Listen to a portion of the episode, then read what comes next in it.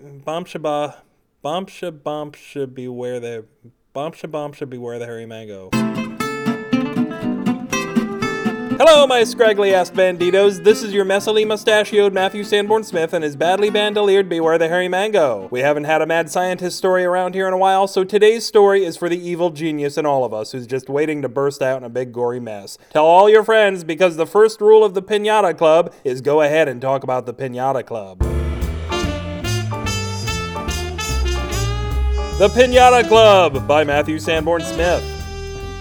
Well, it took days for Dr. Sinister to get his revenge on everyone, but he finally emerged from his cave lab thingy with a big stick. Is that it, Bob? Larry asked Dr. Sinister. You plan to beat everyone's ass with a stick? Yes, Dr. Bob Sinister screamed, and he swung at Larry's belly. In the microseconds before the stick connected, Larry found himself utterly disappointed in his former classmate. The Bob Sinister he knew, the one who had been completely humiliated by every single person in their hometown, that Bob, well, he had style, if nothing else. Bob didn't drive to work like everyone else. He slipped into the fourth dimension and poured himself into a bob shaped container at the cash register at the local pump and go. There weren't a lot of mad scientist jobs right out of college. When Bob went to the bathroom, well, he didn't go to the bathroom. He'd created a diet for himself that was so efficient nothing ever came out. Eventually, his bumhole just grew over. No, Larry wasn't trying to look. He was just sitting behind Bob at church this one time. One minute Larry was passing the plate, the next, Bob's holeless bottom was right there in his face. The next, they were singing hymns. You know how that goes.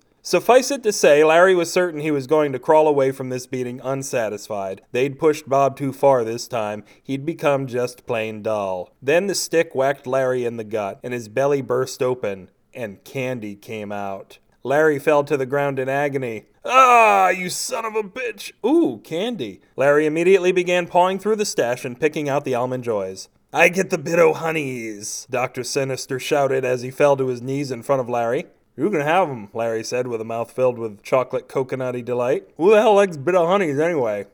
My god, you truly are mad. After they filled their pockets, Larry found that he could get up. He didn't feel bad at all, and his stomach was washboard flat. Damn, Bob, this is your best revenge ever. Isn't it, though? Dr. Sinister said. I get to beat the shit out of the entire town, and they'll all love me afterwards. And everyone gets candy, Larry said. You get another one of those sticks? Right here, Dr. Sinister said, pulling one from his hyperdimensional shirt pocket. Hot damn! The two went on an assault and battery spree, the likes of which the town had never seen, and each person they beat wanted to get in on the fun. Soon everyone in town was beating the snot out of each other. It seemed to have gone too far, however, when some jackass whacked Susie Tyler right in the face and her entire head burst open. As soon as her candy had been collected and the trades had been made, they checked to see if she was all right. She was. Not only that, Susie said, but my head is washboard flat. The crowd cheered and celebrated by eating candy. Susie and her sexy new head got 23 phone numbers. By the end of the day, Dr. Sinister had had more than his fill. He'd eaten candy until he had become sick to his stomach. Strangely, no one had hit him.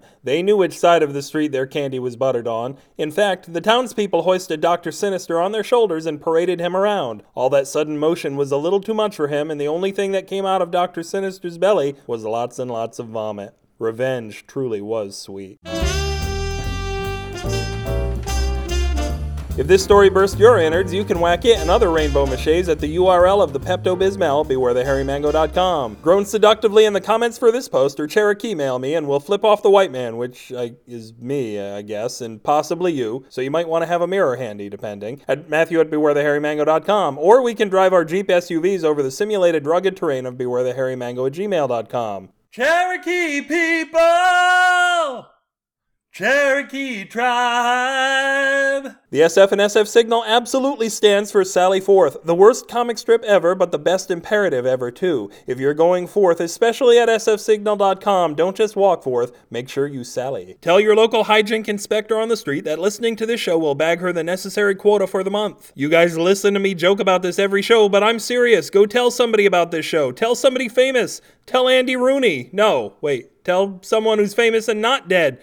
Tell is is Mickey Rooney still alive? I don't know. Tell another Rooney. Uh, now I'm in the mood for macaronis. Tweet the geets that Beowulf commands them to follow me at twitter.com slash upwithgravity and that I'm even sexier than Grendel's mother. Alright, maybe I'm not that sexy, but I'm sexier than Grendel. All right, maybe I'm not that sexy either. This podcast gushes wantonly from the infected left eye of an otherwise very attractive Creative Commons Attribution Non Commercial Share Alike 3.0 Unported license. Whenever we move on from this, I will be your cut rate imitation, deep discounted, deep dish, stuffed crust Matthew Sanborn Smith, reminding you that home is where the heart is. That's why your circulation's so poor outside. Good night.